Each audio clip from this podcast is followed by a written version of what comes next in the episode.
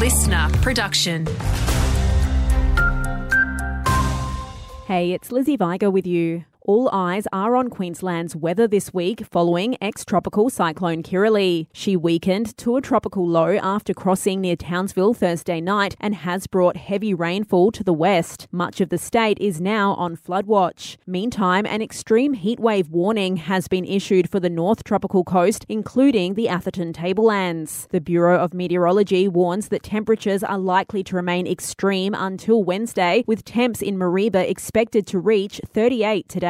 Residents are reminded that heat waves can be dangerous and it's important to seek a cool place and utilise fans and air conditioners when possible. Youth criminals have run rampant over the long weekend. That's according to Kirsty Lee, the admin of social media groups Stolen Cars Queensland and Queensland Crime. She says she hasn't slept in 72 hours as she helps locals track down offenders and their missing items. All I've been doing is posting up crime, speaking to parents behind the scenes. You know, when I started doing this, I had compassion for these kids, but then four years down the track, I'm speaking to victims at 3 a.m. in the morning. They're terrified. And a new land acquisition in the northwest of the state will help preserve the habitat of a critically endangered bird. Queensland Parks and Wildlife Service has purchased an extra 200,000 hectares of land to help protect one of the only nocturnal parrots in the world, the night parrot.